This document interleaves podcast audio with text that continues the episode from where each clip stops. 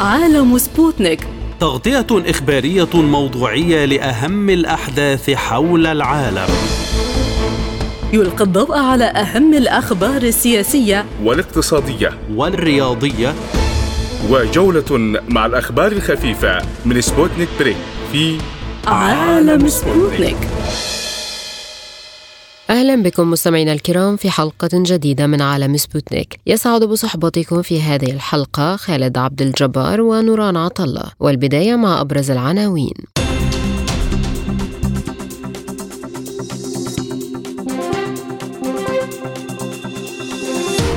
البنتاغون يطالب كييف بعدم استخدام الأسلحة الأمريكية على الأراضي الروسية ويؤكد أن الأراضي المحررة لن تعود إلى أوكرانيا. نصر الله يحذر إسرائيل من أي خطأ يؤدي إلى حرب في المنطقة وإسرائيل تسقط طائرة مسيرة دخلت مجالها الجوي من لبنان. أردوغان يحذر من فوز المنظمات الإرهابية في حال هزيمته في الانتخابات وحزب اليسار الأخضر يعلن دعمه لكليتشدار أوغلو الأمين العام للأمم المتحدة المتحدة يؤكد أن أفريقيا تتعرض للظلم الاقتصادي ويطالب بدعم القارة بشكل أكبر في النظام المالي. مباحثات بين وزيري التجارة في الصين والولايات المتحدة حول القضايا المتعلقة بالعلاقات بينهما وأشباه الموصلات على سلم الأولويات. أعلن رئيس هيئة الأركان الأمريكية المشتركة مارك مالي أن بلاده طلبت من أوكرانيا عدم استخدام الأسلحة الأمريكية لمهاجمة الأراضي الروسية موضحا أنه ليس متأكدا من أن كييف استخدمت معدات وفرتها الولايات المتحدة في الهجوم على بيلوغراد واستبعد ميلي أن تحقق أوكرانيا هدفها المتمثل فيما سماه بإعادة أراضيها المفقودة مبينا أن هدف أوكرانيا المتمثل في إعادة الأراضي الروسية المحررة لا يبدو عسكريا قابلا للتحقيق على المدى القصير وفق وصفه. كما أكد ميلي أنه لا يوجد سلاح سحري يمكن أن تستخدمه أوكرانيا لتنتصر على روسيا بما في ذلك مقاتلات اف 16 مشددا على أن الأزمة سوف تنتهي بتسوية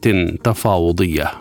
من دمشق ينضم إلينا الخبير العسكري والاستراتيجي سيادة العميد هيثم حسون. بعد التحية يعني ما المفهوم من طلب الولايات المتحدة من أوكرانيا عدم استخدام الأسلحة الأمريكية لمهاجمة الأراضي الروسية؟ طبعا الولايات المتحدة الأمريكية تريد إطالة الحرب إلى أقصى مدة يمكن أن تستمر فيها الأعمال القتالية من أجل استنزاف روسيا ولكن بطبيعة الحال هي لا تسعى لمواجهة مباشرة بين روسيا وبين حلف الناتو أو بين روسيا والولايات المتحدة الأمريكية. الحديث حديث الولايات المتحدة الأمريكية عن طلب أو الطلب من أوكرانيا بعدم استخدام الأسلحة الأمريكية لاستهداف الأراضي الروسية هو فقط لسحب أي ذريعة يمكن أن تستفيد منها روسيا لإدانة الولايات المتحدة الأمريكية باشتراكها بشكل مباشر في الحرب. وبالتالي استهداف الأراضي الروسية وأعطاء المبرر والعذر للجانب الروسي لاستهداف قواعد أو استهداف حتى الأراضي الأمريكية، بالإضافة لأمر آخر أن الولايات المتحدة الأمريكية لا تريد من روسيا أن تكون أو أن تصبح صاحبة حق فيما يتم اتهامها بأنها قامت بغزو أوكرانيا وبالتالي اعطاء أيضا الحق بالدفاع عن أراضيها. أي الأراضي التي لم تضم وإنما كانت سابقا ضمن الاتحاد الروسي. النائي بالنفس عن أي هجوم إرهابي يحدث على روسيا بسلاح أمريكي عن ماذا يعبر؟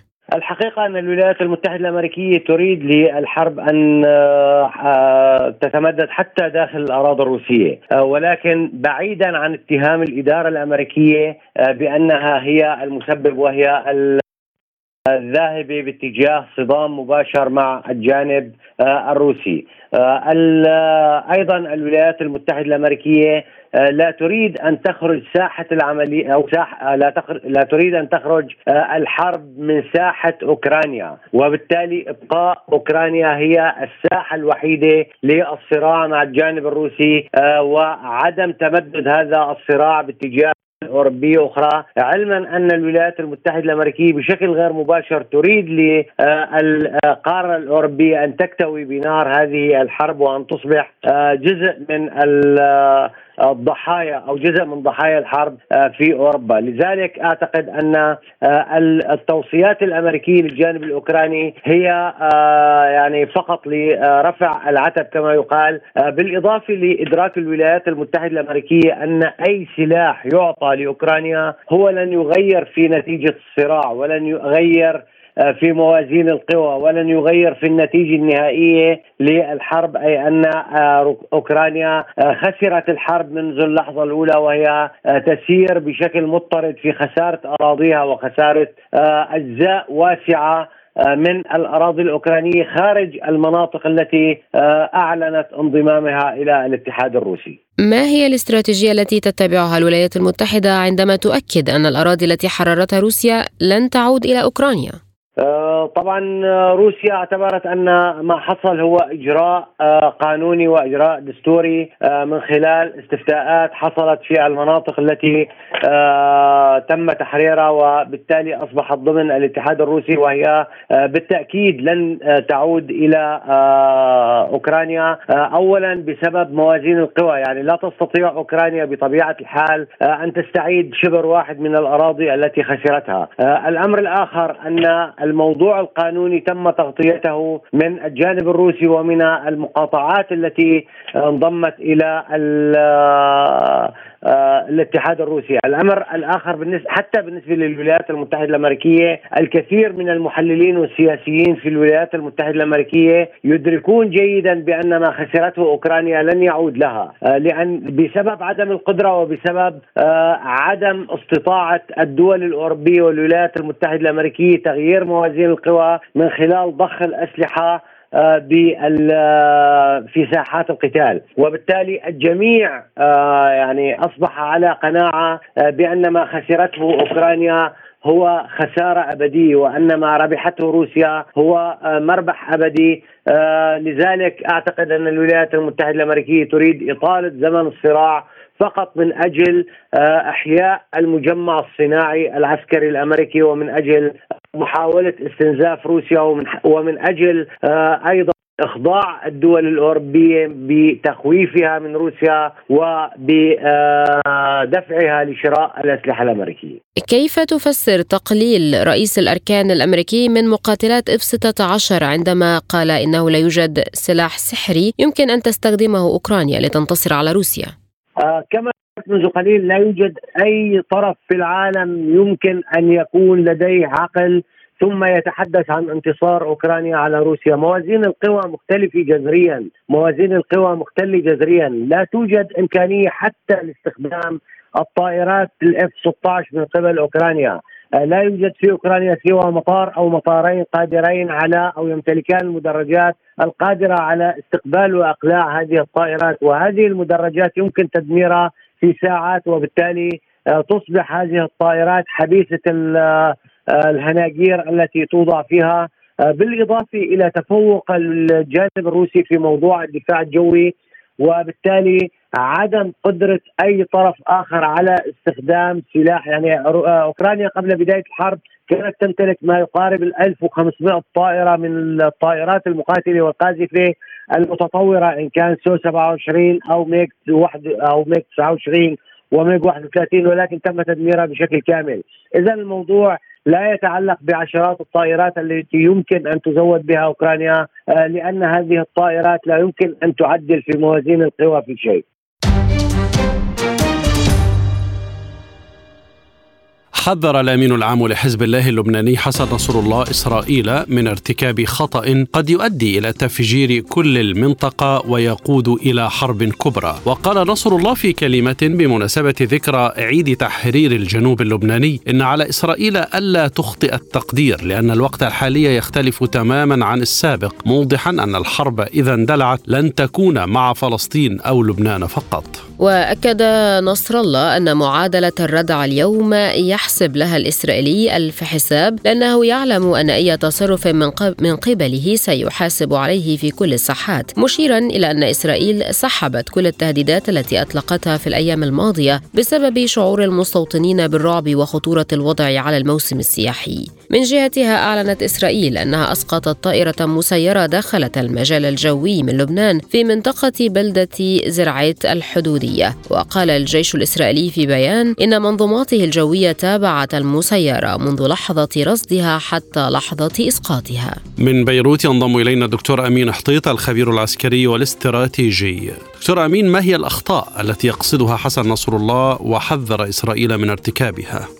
إسرائيل في الآونة الأخيرة وخاصة بعد صلح بكين وبعد آه، المتغيرات الإقليمية استرسلت في في توجيه التهديدات خاصة بعد معركة ثأر الأحرار في غزة. وانخرط في موجة التهديدات كل المسؤولين الإسرائيليين بدءا برئيس الأركان ومرورا بوزير آه، الدفاع ورئيس آه، الوزراء ورئيس الأمن القومي ومدير المخابرات آه، وحتى بعض المحللين السياسيين. أمام موجة التهديدات هذه آه، التي تريد إسرائيل منها برأينا رفع المعنويات آه، الإسرائيلية المتآكلة كان لابد من موقف تتخذه المقاومة لتقول لإسرائيل قف.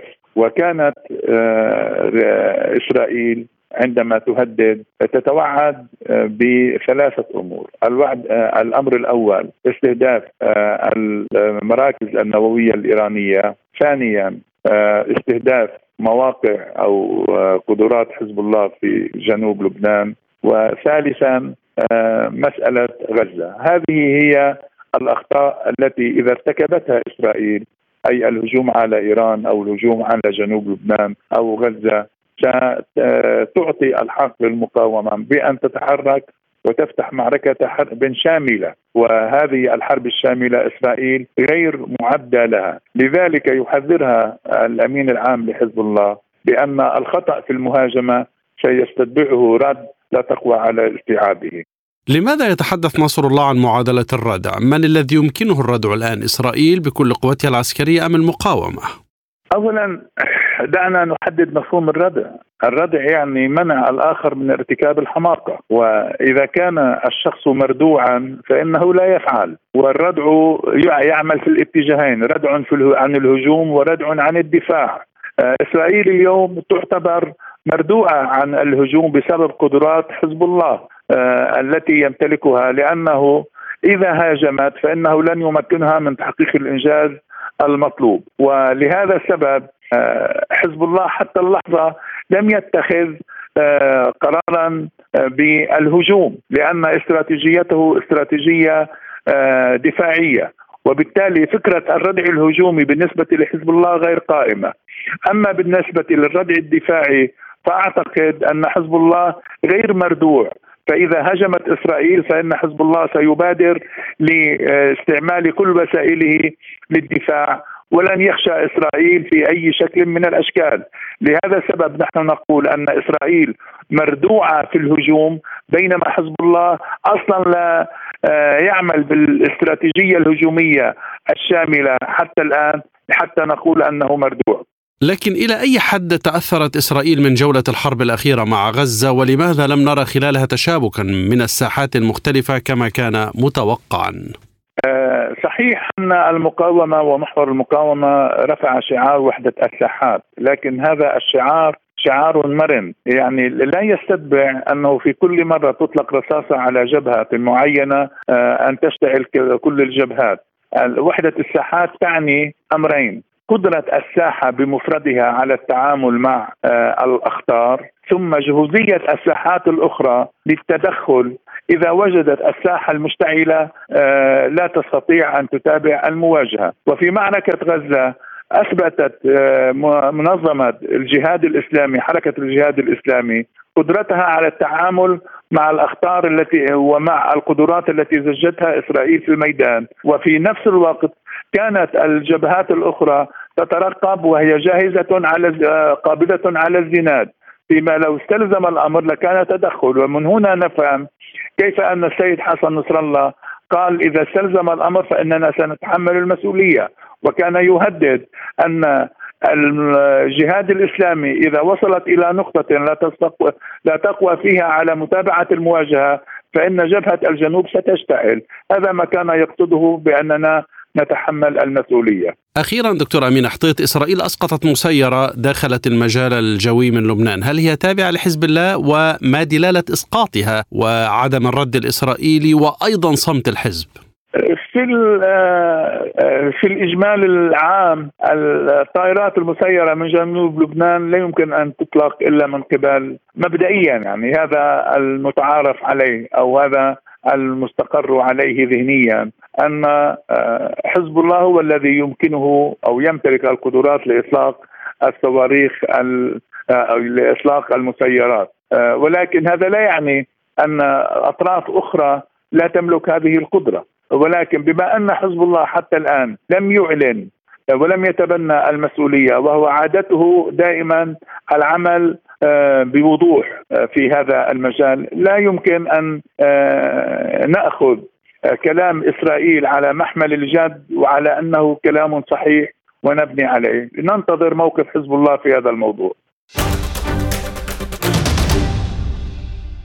قال الرئيس التركي رجب طيب أردوغان إنه إذا فاز منافسه كمال كليتشدار أوغلو في الجولة الثانية من الانتخابات الرئاسية فإن المنظمات الإرهابية والشركات الأمريكية هي التي ستفوز. وحذر أردوغان في تصريحات صحفية من الوصول إلى هذا الوضع الذي ستنتصر فيه من وصفهم بالمنظمات الإرهابية وسماسرة لندن والشركات الأمريكية والتي لا ينبغي منحهم الفرصة بهدف ضمان وحدة وتضامن البلاد. وفي سياق العمل العملية الانتخابية أعلن حزب اليسار الأخضر التركي الموالي للأكراد دعمه لمرشح تحالف الأمة كمال كليتشدار أوغلو في الانتخابات الرئاسية. ووفق تغريدة للحزب على تويتر أكد أنه لن يقاطع الانتخابات وسيذهب إلى صناديق الاقتراع خاصة وأن الحزب حصد 62 مقعدا في الانتخابات البرلمانية التي جرت قبل نحو عشرة أيام. من اسطنبول ينضم إلينا مصطفى أزجان الكاتب والمحلل السياسي التركي. أستاذ مصطفى ما هي المنظمات الإرهابية التي أشار لها أردوغان في تصريحاته الأخيرة في حال فوز منافسه كمال كريتشادار أوغلو والله طبعا هو يرى حزب العدالة والتنمية وأنصاره يرى أن حزب العمال الكردستاني مشاهدة لحزب الشعوب الديمقراطي. لذلك يرى أنصار أو ترى أنصار حزب العدالة والتنمية هناك تنسيق أو هناك تواصل بين الجانبين يعني سياسيا حزب الشعوب الديمقراطي أو اليسار الاخضر في الجانب الآخر حزب العمال الكردستاني لذلك يعني يربط رئيس التركي رجب طيب اردوغان بان فوز حزب الشعب الجمهوري أو كليشداروغلو يعتبر فوز حزب الشعوب الديمقراطي وبالتالي حزب العمال الكردستاني يعني طبعا هذا راي الرئيس التركي رجب طيب اردوغان راي انصار حزب العداله والتنميه ولكن الطرف الثاني يعني المعارضه تنقل ذلك يقول آه، تقول قد هناك آه، التعاون بين آه، حزب الشعوب الديمقراطي أو اليسار الأخضر وبين حزب الشعب الجمهوري هذا وارد على أساس أن كانت في الماضي أيضا يعني هناك تجاذبات بين حزب العدالة والتنمية مع حزب الشعب الجمهوري. يعني هم يردون الساعة بالساعين وهذه طبعا مناوشات سياسية. لوحظ هنا أن أردوغان في تصريحاته يسوي بين الإرهابيين وبين الشركات الأمريكية وسماسرة لندن كيف تعلق على هذا التصريح؟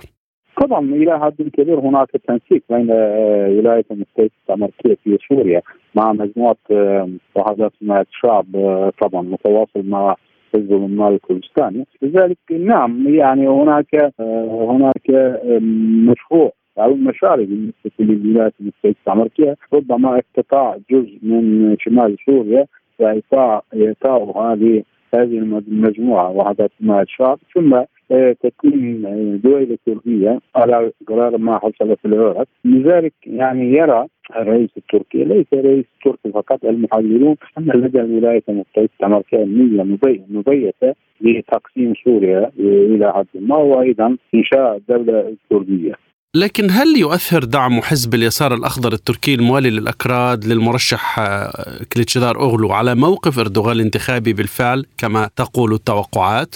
يعني في الجولة الأولى هم أيدوا أصلا. حزب الشعوب الديمقراطية وأنصارهم. أيدوا كليشترول لا شك من ذلك وأعلنوا ذلك على على الملعب. ولكن هذا لم يحرز لم يقدم. الرئيس كليشترول على رئيس رجب طيب إردوغان في الجولة الثانية. نعم لديهم أصوات. هذا ستذهب إلى لصالح كليشترول ولكن هذا لا يكفي لأن هناك على الأقل فارق أربعة علامة علامة بين بين أصوات الرئيس التركي وبين أصوات كريشتارولو لذلك لابد يعني يكون هناك متخلفون أو المتخلفون في الجولة الأولى لابد أن يحصلوا لصناديق الاقتراع. حتى يؤيدوا كريشتارولو على حساب الرئيس التركي طيب اردوغان في هذه الحاله يتغير المعادله فإلا المعادلة لصالح الرئيس التركي رجب طيب اردوغان منذ الوهلة الأولى أو الوهلة الأولى من الانتخابات لكن أستاذ مصطفى جولة الإعادة ربما تختلف من حيث التصويت عن الجولة الأولى صحيح صحيح. لا أحد يتكهن يتنبأ طبعا نتيجة الجولة الثانية لأن ربما سيقع بعض التغيرات في في النابلس أو في نعم في محدثات بالنسبة للناخب التركي. لذلك ربما يتغير كما ذكرت المعادلة ولكن من الصعب يعني تغييره لصالح كريستارول ولكن الجولة الثانية ربما أسهل من الجولة الأولى. على أساس كأنه استفتاء بين طرفين. لذلك ليس هناك صعوبات في توجيه الناخبين لصالح أحد الطرفين طرفين. ربما يعني يتكافأ الفرص. إذا كان هناك إرادة تغيير في الناخبين هذا سيأتي. بحساب كريستالولو زعيم المعارضه ولكن طبعا كما ذكرت أن هناك يعني مشت مشت أصلا واضحه في الجولة الأولى إن لم يتغير جذريا يعني 5% أو 6% لصالح كريستالولو في هذه الحالة الرئيس بسهولة يفوز في هذه الانتخابات أو الجوله الثانية. وما انعكاسات هذا الأمر على الأكراد إذا فاز أردوغان؟ نفس السياسة. اردوغان دائما يتشدق أو يتحدث عن الاستقرار. يعني هو يرى أن حالة حزب الشعب حزب الشعب الجمهوري حزب اليسار حزب اليسار حزب اليسار الأخضر. هذا سيؤدي إلى تفاقم المشكلة تفاقم المشكلة الارهاب في جنوب شرق تركيا. لأن حزب العمال الاسلامي يستمد قوته المعنوية من هذا الجزء أو فوزه أو يعني حصوله على الأصوات مريحة في هذه الحالة يرى رئيس تركيا رجب طيب اردوغان يعني استقرار يزول الاستقرار في نهاية تركيا على حساب أو على على حساب نعم الإرهاب أو حزب العمال الكردستاني. أستاذ مصطفى أزجان لما تم اللعب بورقة الأكراد في جولة الإعادة ولم تقدم هذه الورقة في الجولة الأولى؟ أه طبعا رئيس رئيس تركيا المرشح في عدالة التنمية لم يلغي أصلا أصوات الأكراد نعم هو هم أحيانا حينما مثلا راح إلى ديار ديار بكر لم يشمي لم يشمي تلك المنطقة بان نطق أن هناك كردستان كردستان رئيس رجب طيب ولكن هذا لا يكفي أصلا للحصول على تأييد الاقراض المؤيدين لوحدات أصلا المؤيدين لحزب الشعوب الديمقراطي أو اليسار الاخضر لذلك فوز كليشتارولو أقرب بالنسبة لأصوات الأقراض لأنه حصل في ديار بكر حوالي 60 أو 70% من الأصوات الكلي هذا يدل على أن الأقراض صوت لصالح في الجوله الأولى وما دام حزب اليسار الاخضر عبر مسبقا أنهم يؤيدون كليتشدار أوغلو هذا يعكس على أنهم فعلا يؤيدون كليتشدار أوغلو مرشح حزب حزب الشعب الجمهوري. طالب الأمين العام للأمم المتحدة أنطونيو غوتيريش المجتمع الدولي بالوقوف إلى جانب إفريقيا ودعم تمثيل القارة السمراء بشكل كاف في النظام المالي الدولي. وفي كلمة له جاءت بمناسبة يوم إفريقيا الذي يتم الاحتفال به سنويا في الخامس والعشرين من مايو أيار للاحتفاء بإنجازات منظمة الوحدة الأفريقية شدد غوتيريش على ضرورة التعاون والتضامن من أجل النهوض بمستقبل القارة مبينا أن ديناميكية أفريقيا لا يمكن وقفها من خلال إمكاناتها المذهلة إلا أن الظلم التاريخي والاقتصادي يعيق تقدمها حاليا. وسلط الأمين العام للأمم المتحدة الضوء على أن الدول الإفريقية غير ممثلة بشكل كاف في مؤسسات الحوكمة العالمية من مجلس الأمن الدولي إلى نظام بريتن وودز كما يتم تجاهل احتياجاتها من تخفيف أعباء الديون والتمويل الميسر. ودعا غوتيريش إلى تمثيل القارة على أعلى مستوى في النظام المالي الدولي مشيرا إلى أنه يتعين على بنوك التنمية المتعددة الأطراف تحويل نماذج أعمالها والاستفادة من الأموال لاجتذاب تمويل خاص ضخم بتكلفة معقولة للبلدان النامية من القاهرة ينضم إلينا المتخصص في الشؤون الأفريقية دكتور رمضان محمد بعد التحية ما الذي يمكن أن تقدمه الأمم المتحدة للقارة الأفريقية في الشأن الاقتصادي؟ الفكرة أن آه، أهمية تصريح آه، الأمين العام للأمم المتحدة سيد جوتيريش اليوم بخصوص يوم أفريقيا أنه يأتي في مناسبة مهمة جدا جدا تمس القارة الأفريقية وهو الاحتفال بيوم أفريقيا.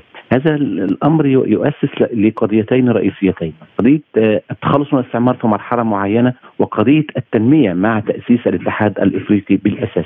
أتصور أن القارة الأفريقية أمامها العديد من التحديات التي آه، أشار إليها بشكل ضمني الأمين العام للأمم المتحدة أنا تصوري أربع أو خمس تحديات رئيسية. التحدي الأول يتعلق بقضايا التصحر والجفاف التي أصبحت تضرب العديد من مناطق القاره الأفريقية خاصة منطقتي القرن الإفريقي ومنطقتي ومنطقة الساحل.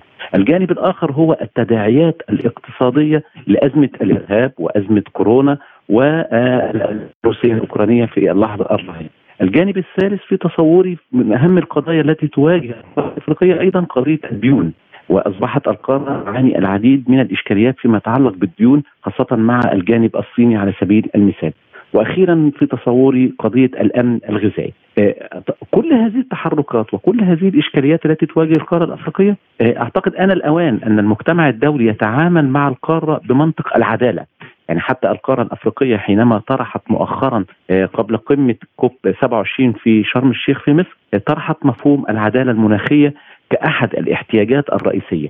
للأسف المجتمع الدولي حينما تعامل مع هذه القضية على سبيل المثال التعهدات الخاصة بالمئة مليار دولار كتعويضات أو صندوق التعويضات حتى الآن لم نراها تنفذ على أرض الواقع ومن ثم أتصور أن آه، التحرك الدولي في المرحلة المقبلة وخاصة بعد دعوة الأمين العام للأمم المتحدة حينما تحدث بشكل جلي وواضح عن الظلم التاريخي والاقتصادي الذي يعيق القارة الإفريقية أتصور أننا من الأهمية بمكان أن تتحرك قمة كوب 28 في دولة الإمارات العربية المتحدة لإقرار صندوق التعويضات بشكل كبير أن يتحرك المجتمع الدولي لدعم قضايا الأمن الغذائي في القارة الأفريقية أن يكون هناك بقى على سبيل التحرك السياسي نقطة في غاية الأهمية تتعلق بشكل كبير فيما يخص آه، إدماج القارة الأفريقية ومؤسساتها في المنظمات الدولية الكبرى، يعني الحديث عن دخول القارة الأفريقية والاتحاد الأفريقي في آه، مجموعة العشرين أتصور مسألة مهمة، أعتقد آن الأوان أن تأخذ القارة الأفريقية نصيبها السياسي من عضوية مجلس الأمن الدولي الدائمة، يعني رغم أن القارة الأفريقية تعد القوة التمثيلية أو التصويتية الثانية في الأمم المتحدة بعد قارة آسيا لكن حتى الآن لا يوجد تمثيل لها في مجلس الأمن الدولي بشكل دائم. وبالتالي أتصور إدماج القارة في هذه في هاتين المنظمتين آه، أمم مجلس الأمن الدولي دخولها مجموعة العشرين اتصور أيضا المؤسسات الدولية الكبرى مثل صندوق النقد الدولي والبنك الدولي مع الأخذ بالاعتبار آه، المعايير الاقتصادية التي توضع. لكن وجود آه، دول من دول القاره في مجموعة البريكس على سبيل المثال جنوب أفريقيا مع روسيا وباقي القوى الدولية في البريكس أتصور أن هذا جانب مهم أيضا قد يدعم القارة الأفريقية على الصعيد السياسي الدولي.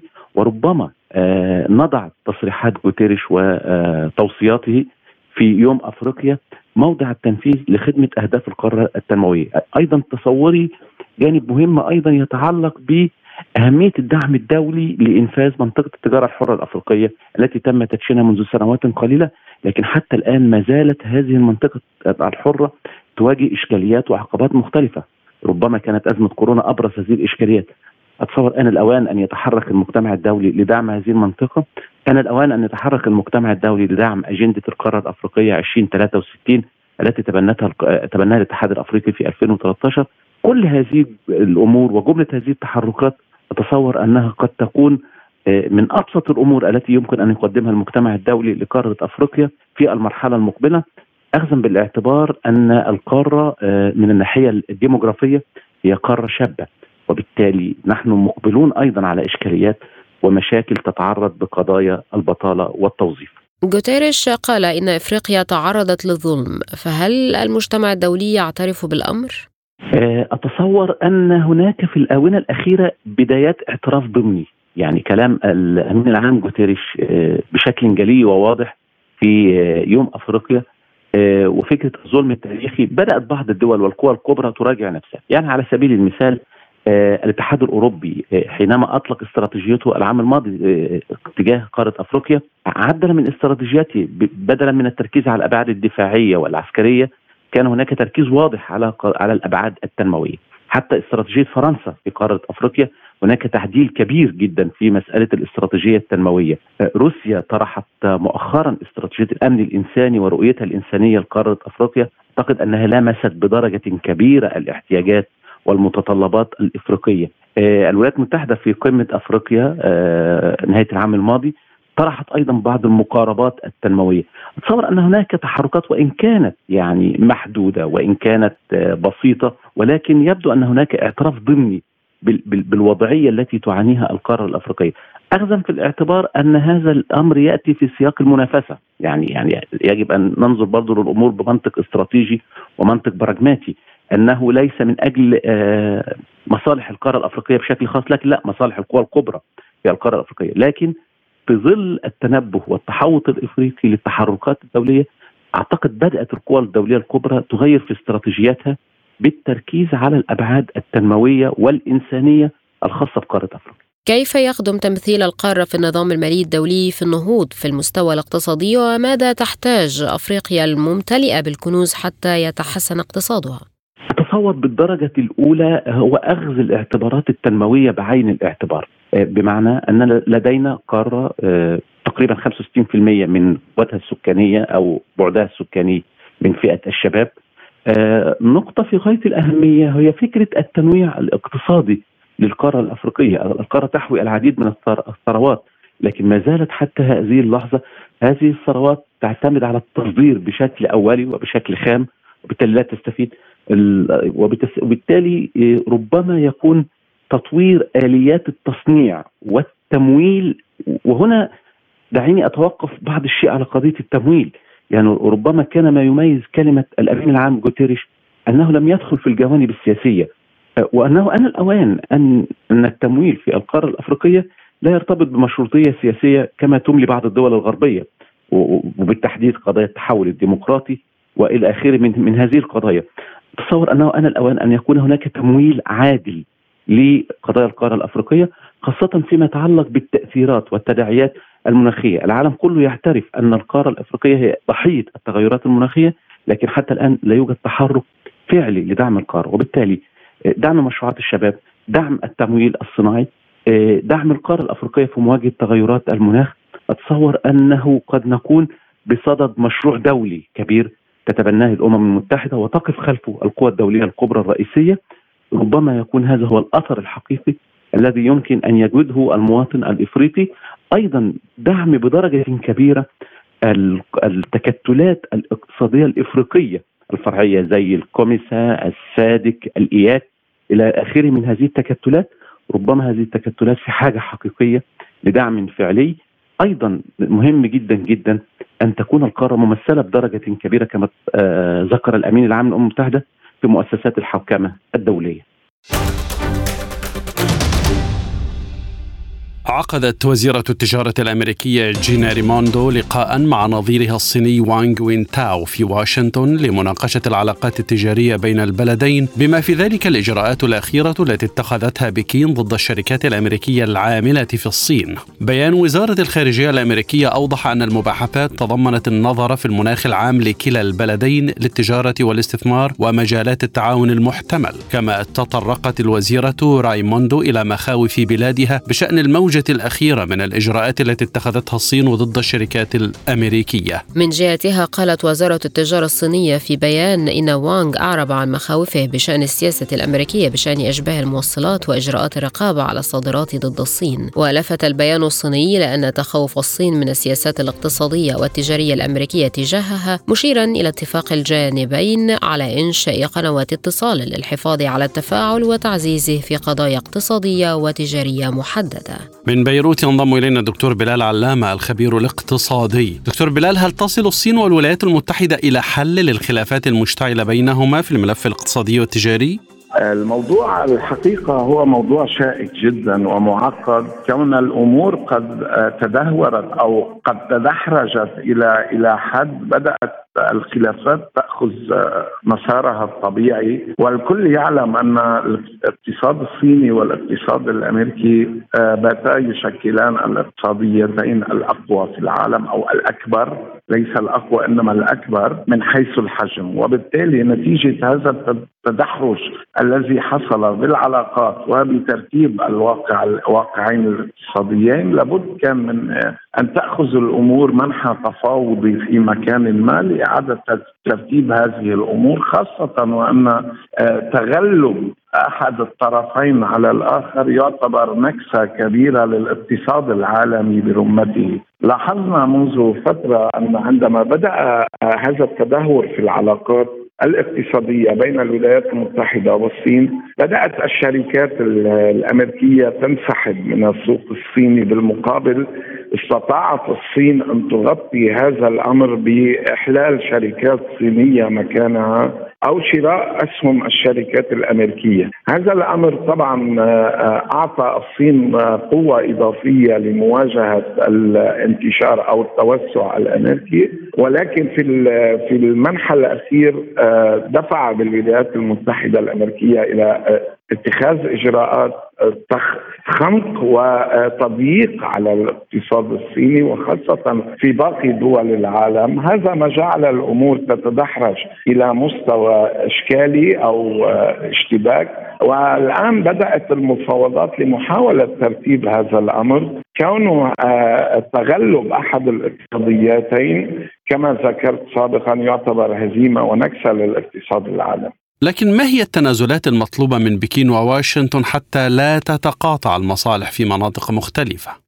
أعتقد ان أن التنازلات آه، قد تكون آه، بمعنى آه، هو فك نزاع أو منع اشتباك لا أكثر ولا أقل، اليوم الاقتصاد الصيني لا يمكن أن يقدم تنازلات خاصة إذا مست البنية الهيكلية للإقتصاد الصيني والانتشار الذي حققه ورأينا كيف أن الدول المواجهة للهيمنة الأمريكية بدءا من روسيا إلى إيران إلى باقي الدول وأخيرا المملكة العربية السعودية جميعها دخلت تحت المظلة الصينية لما تمثله الصين من قوة اقتصادية هائلة في العالم. إذا لا تستطيع أن أن تقدم التنازلات بالمعنى التنازلي الحقيقي أو أثمان خاصة أن لا تمس البنية الهيكلية. الذي سيقدم فعليا هو فك اشتباك محاولة عزل الأسواق أو المناطق التي من الممكن أن يتولد من خلالها صراعات. والولايات المتحدة الأمريكية لم تعد بموقع أن تفرض شروط أو أن تمارس هيمنة. لذلك أنا أعتقد أنها تسعى إلى هذه النقاط أي بمعنى وصول إلى فك اشتباك ومنع آه توتر أو منع صراع منع تولد صراع. ليس أكثر خاصة كما قلت أن لا أحد من الاقتصاد الدولتين يستطيع أن يكون رابحا على حساب الاقتصاد الآخر في الوقت الحالي. ولاحقا من الممكن أن تأخذ الأمور منحى مختلف. اليوم هذه هذين الاقتصادين آه، يرتبطان بما يستطيعون تحقيقه من نمو وتوسع بالمدى آه، المستقبلي أي بمعنى بعد سنة والمؤشرات تشير إلى أن الأفضلية هي للاقتصاد الصيني وبالتالي لذلك قلت أن الاقتصاد الأمريكي أو الولايات المتحدة الأمريكية ليست لم تعد بموقع أن تفرض شروط أو أن تسعى إلى سحب تنازلات كبيرة من باقي الاقتصاديات. أعود وأكرر شيء أساسي أن الاقتصاد الصيني اليوم بما يمثله من حركة عالمية تقدر ب 35% من الاقتصاد العالمي ليس وحيدا لأنه في في شكل أو في آخر يستند إلى اقتصاديات دول كبرى منها روسيا منها آه، الشرق الأوسط. بأغلبه نحن نعلم أن حتى تركيا اليوم آه، بالمرحلة السابقة بنت كل العلاقات الجيدة مع روسيا لأجل أن تحفظ علاقات جيدة مع الاقتصاد الصيني وهذا الأمر يؤكد أن الاقتصاد الصيني ليس وحيدا وبالتالي هو أيضا في حضنه أو في جعبته اقتصاديات كبرى تستطيع أن تصبح قوة تفوق تقريبا القوه الاقتصادية في العالم ب 60% أو أو أكثر قليلا. وبالتالي أنا أعتقد أن الولايات المتحدة الأمريكية تسعى من خلال هذه المفاوضات إلى منع الاشتباك أو منع آه، تولد صراعات إنما ترتيب الأمور بما يضمن أن لا يكون هناك ضرر على أي من اقتصاد الدولتين سواء الولايات المتحدة الأمريكية أو الاقتصاد الصيني وبانتظار التطورات المستقبلية كما قلنا إلى سنة آه، مستقبلية. المخاوف الصينية تتمثل في السياسة الأمريكية الخاصة بأشباه الموصلات وإجراءات الرقابة على الصادرات ما هي الرؤية الأمريكية في الملفين بشكل مبسط دكتور بلال علامة؟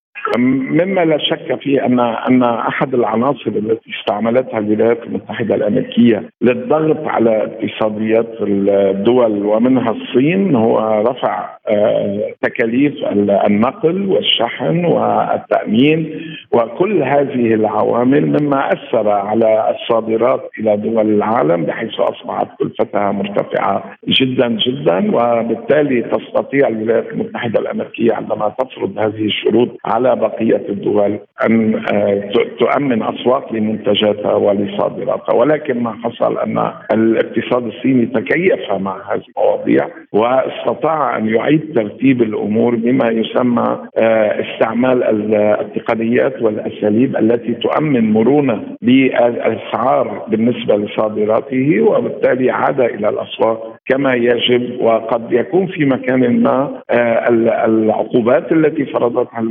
المتحدة الأمريكية على اسواق العالم قد أعطت آه، أفضلية للاقتصاد الصيني كي يدخل إلى هذه الاسواق رغم التكلفة الباهظة التي آه، فرضت عليه. أعود وأوضح هنا أن هم أو الهدف الأساسي بالنسبة للاقتصاد الصيني هو تأمين خطوط التواصل ومنها ما يحكى عن خط الحزام والطريق الذي هو يعتبر حيوي بالنسبة للصين مرورا بأطراف روسيا وصولا إلى دول الشرق الأوسط والخليج العربي وصولا إلى إلى العمق الأوروبي. هذه هذه الخطوط إذا استطاعت الصين أن تؤمنها فهي تستطيع أن تحصل على أفضلية وعلى عناصر ومؤثرات إيجابية بالنسبة لانتشار وتوسع الاقتصاد الصيني. في العالم. نعم. الآن مستمعين إليكم جولة إخبارية حول العالم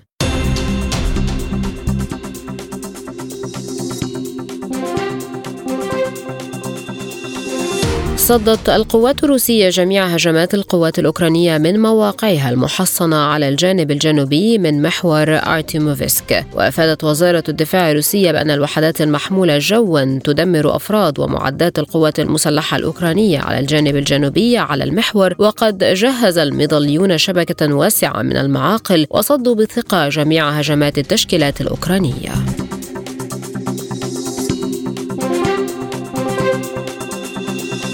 أحبطت القوات الروسية بنيران مدفعية مستا إس أربع محاولات للقوات الأوكرانية على المحاور الأمامية باتجاه كوبيانسك حسبما كشف مدير المركز الصحفي لقوات مجموعة زاباد الروسية ياروسلاف ياكيميكين. وأضاف ياكيميكين في حديث لوكالة سبوتنيك أنه في سياق الأعمال القتالية على محور كوبيانسك دمرت مدفعية هاوتزر ذاتية الدفع قرب بلدة كوتشيروفكا مدفعا معاديا من طراز دي 20 وأحبطت أربع محاولات للقوات الأوكرانية باتجاه المحاور الأمامية.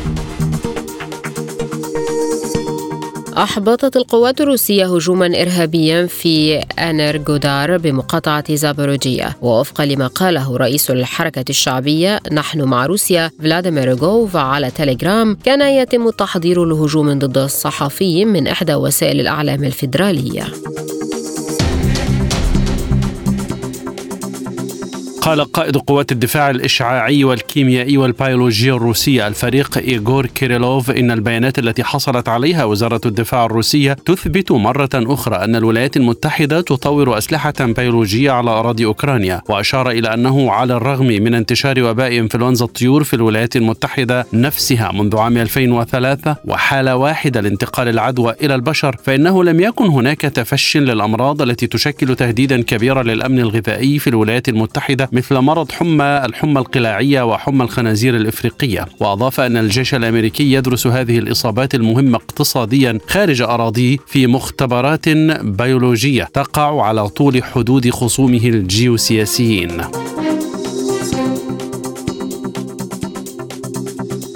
اعتبر نائب رئيس مجلس الأمن الروسي ديمتري ميدفيديف أن أوروبا أصيبت بالجنون وتستمر في تأجيج الموقف بقراراتها بينما تنطلق الولايات المتحدة من مصالحها البراغماتية وتحاول على مدى قرون تدمير روسيا. وقال ميدفيديف في مقابلة مع الصحفيين خلال زيارته إلى فيتنام إن الولايات المتحدة تتصرف بشكل يتماشى مع مصالحها دون قتال. ولم يستبعد ميدفيديف أنه في هذه الحالة أن يرسل الغرب لنظام كييف مقاتلات وأسلحة Hannah Wawija.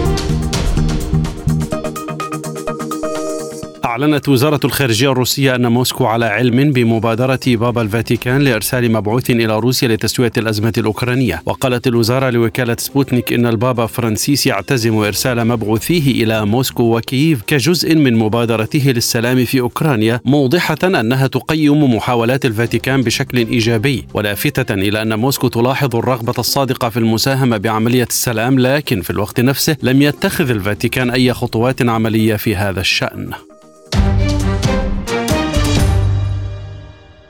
مستمرون معكم وهذه تذكرة بأهم العناوين.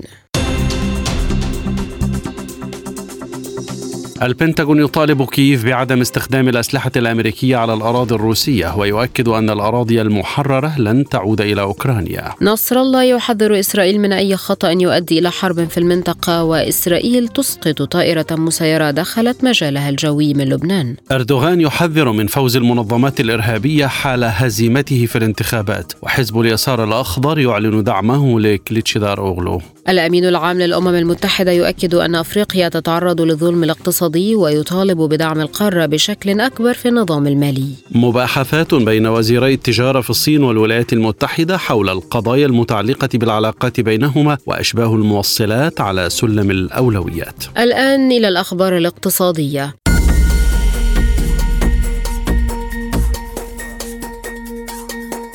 تراجعت أسعار النفط خلال التعاملات المبكرة يوم الجمعة فيما تترقب الأسواق وضوح التحركات التالية في سياسة إنتاج النفط لدى أوبك وحلفائها. وتراجع خام برنت 51 سنتا ما يعادل فاصل 7% إلى 75 دولارا و75 سنتا للبرميل. بينما هبط خاب غرب تكساس الوسيط الأمريكي 30 سنتا أو فاصل 4% إلى 71 دولارا و53 سنتا للبرميل. ويتجه الخام الأمريكي صوب تكبد خسارة أسبوعية بنحو فاصل 5% في حين يتحرك خام برنت صوب خسارة أسبوعية طفيفة بفاصل 3%. تتجه أسعار الذهب لتكبد ثالثة خسارة أسبوعية على التوالي رغم صعودها في التعاملات المبكرة يوم الجمعة إذ يقيم المتداولون التقدم في مفاوضات سقف الديون الأمريكية ويترقبون تحرك السياسة النقدية التالي لمجلس الاحتياطي الفيدرالي. وارتفع الذهب في المعاملات الفورية فاصل ثلاثة من عشرة بالمئة إلى 1945 دولار للأوقية بعد أن سجل أدنى مستوياته منذ الثاني والعشرين من مارس أذار عند 1936 دولار وزادت العقود الأمريكية الآجلة للذهب فاصل واحد من عشرة بالمئة إلى 1945 دولار فاصل تسعة من عشرة لكن المعدن الأصفر تراجع 1.6 من عشرة منذ بداية الأسبوع. أعلنت المملكة العربية السعودية أنها سوف تبدأ في بناء أكبر مصنع لإنتاج الهيدروجين الأخضر في العالم بعد نجاحها في تأمين الإغلاق المالي للمشروع بقيمة 8 مليارات و400 مليون دولار. ومن المقرر أن تبدأ شركة نيوم للهيدروجين الأخضر في تسليم المعدات الأساسية لإنشاء أكبر مصنع في العالم لإنتاج الهيدروجين الأخضر في مدينة أوكساغون بمنطقة نيوم خلال الأشهر الأربعة المقبلة. ومن المتوقع أن ينتج المصنع ما يصل إلى 4 جيجا وات من الطاقة الشمسية وطاقة الرياح التي ستستعمل بدورها لإنتاج ما يصل إلى 600 طن متري يوميا من الهيدروجين الخالي من الكربون مع نهاية عام 2026 على شكل أمونيا خضراء. أعلن العراق الاتفاق مع شركة أرامكو السعودية على الاستثمار وتطوير حقل عكاز الغازي في محافظة الأنبار وقال وزير النفط العراقي حيان عبد الغني في بيان إن الهدف من استثمار وتطوير حقل عكاز الغازي هو الوصول إلى طاقة إنتاجية تصل إلى 400 مليون قدم مكعب قياسي باليوم وكان العراق قد أعلن في مارس أذار الماضي بدء إنتاج الغاز من حقل عكاز في محافظة الأنبار غرب البلاد بمعدل 60 مليون قدم مكعبة يومياً. قال البنك الدولي إنه سيخصص 300 مليون دولار كتمويل إضافي للأسر الأكثر فقرا في لبنان الذي يعاني مما وصفها البنك بأنها إحدى أسوأ الأزمات الاقتصادية والمالية في التاريخ. وذكر البنك الدولي في بيان أن حزمة التمويل ستسمح بمواصلة وتوسيع نطاق تقديم التحويلات النقدية إلى 160 ألف أسرة فقيرة لمدة 24 شهرا وستدعم تطوير نظام موحد لشبكات الأمان الاجتماعي في لبنان. قالت وزيرة الأعمال والتجارة البريطانية كيمي بادينوك إن زيارتها إلى الخليج تأتي ضمن المفاوضات التي تجريها بريطانيا مع دول المنطقة للتوصل إلى اتفاق تجارة حرة. وخلال تصريحات لها أكدت أن بلادها تسعى لزيادة علاقاتها التجارية والاستثمارية مع منطقة الخليج مشيرة إلى أن حجم التبادل التجاري الحالي بين الجانبين وصل إلى 61 مليار جنيه استرليني معربة عن أملها في زيادة حجم التبادل التجاري والاستثماري مع الخليج إلى تريليون جنيه استرليني بحلول عام 2050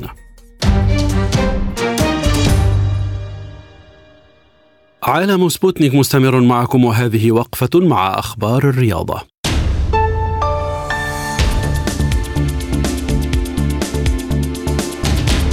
أنعش المنتخب التونسي آماله في بلوغ دور الستة عشر لنهائيات بطولة كأس العالم لكرة القدم للشباب تحت عشرين عاما عقب فوزه على نظيره العراقي بثلاثية نظيفة مساء الخميس على ملعب دييغو أرماندو مارادونا بالعاصمة بوينس آيرس وقع على ثلاثية تونس يوسف سنانة وشيم الجبالي ومحمود غربال وحصد بذلك منتخب نسور قرطاج أولى ثلاث نقاط له في البطولة بعد خسارته في الجولة الافتتاحية أمام نظيره الإنجليزي بهدف دون دون رد ويحتاج للفوز على منتخب الأوروغواي في الجولة الثالثة للصعود إلى الدور ثمن النهائي للبطولة. في المقابل تعرض العراق للهزيمة الثانية على التوالي بعد الأولى أمام منتخب الأوروغواي برباعية نظيفة وودع المونديال رسمياً.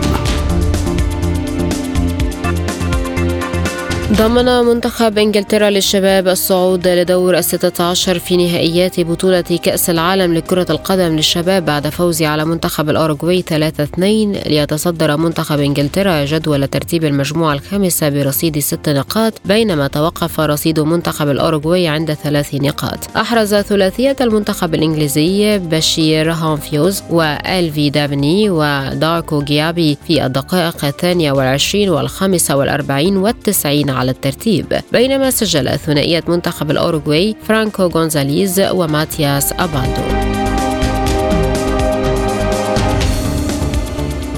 قالت صحيفة فوت ميركاتو إن إدارة نادي النصر السعودي قدمت عرضا إلى المدرب الفرنسي زين الدين زيدان بقيمة 150 مليون يورو لمدة موسمين لإقناعه بالانضمام إلى الأسطورة البرتغالية كريستيانو رونالدو في الفريق الأول. وأكدت الصحيفة أن زيدان رفض هذا العرض التاريخي الضخم من العالمي رغم ضياع حلمه بتدريب منتخب فرنسا الأول لكرة القدم خلال الفترة الماضية. ويبحث النصر عن مدرب عالمي بعد إقالة الفرنسي رودي غارسيا وتعيين الكرواتي دينكو إليتشيتش بدلا منه بشكل مؤقت حتى نهاية الموسم الحالي.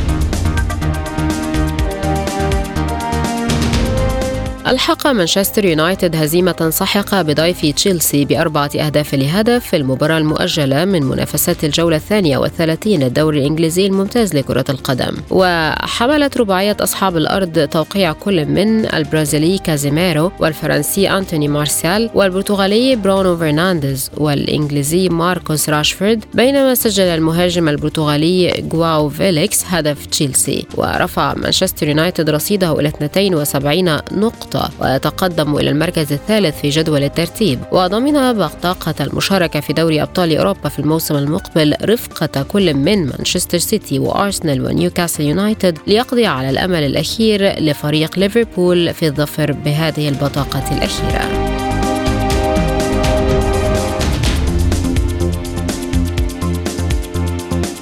حقق بوسطن سيلتكس انتصاره الثاني على التوالي على ميامي هيت بنتيجة 97 110 ليقلص الفارق بينهما في سلسلة نهائي القسم الشرقي بدوري كرة السلة الأمريكي للمحترفين إلى 3-2 ويعزز آماله في تحقيق انتفاضة غير مسبوقة بتاريخ البطولة بعدما كان متأخرا 3-0 وبعد يومين من تحقيقه الانتصار الأول على ملعب ميامي هيت قاد اللاعب ديريك وايت فريقه سيلتكس للفوز في المباراة التي أقيمت على ملعبه ب 24 نقطة وثلاث متابعات وتمريرة حاسمة وماركوس سمارت ب 23 نقطة وثلاث متابعات وتمريرتين حاسمتين. عالم سبوتنيك مستمر معكم وهذه وقفة مع الأخبار الخفيفة والمنوعة وسبوتنيك بريك.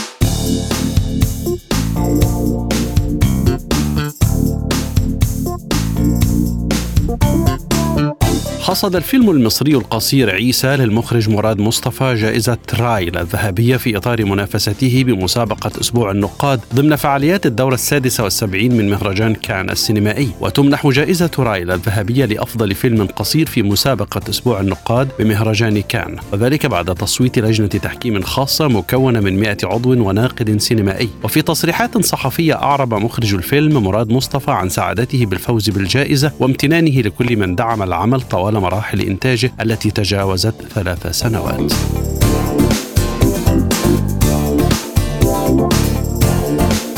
يواصل العراق استعادة أثار هربت من البلاد على مدى عقود حيث أعلنت وزارة الخارجية عن عملية استرداد جديدة لقطعتين أثريتين من واشنطن تسلمتها سفارة العراق في واشنطن من مكتب المدعي العام في نيويورك. وأعلن العراق مؤخرا استعادة أكثر من ستة ألاف قطعة أثرية من بريطانيا في ثاني أكبر عملية استرداد آثار بعد العمليات الأكبر التي استرد خلالها العراق أكثر من 17 ألف قطعة أثرية من الولايات المتحدة الأمريكية. الأمريكية في يوليو عام 2021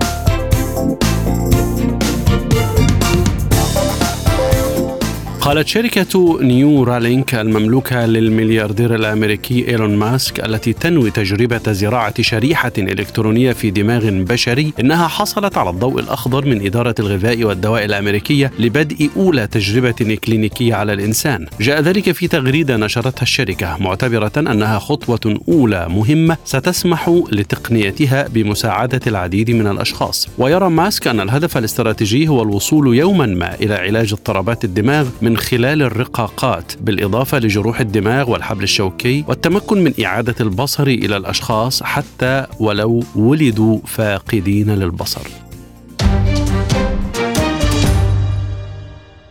ختام عالم سبوتنيك إليكم تذكرة بأهم ملفات هذه الحلقة.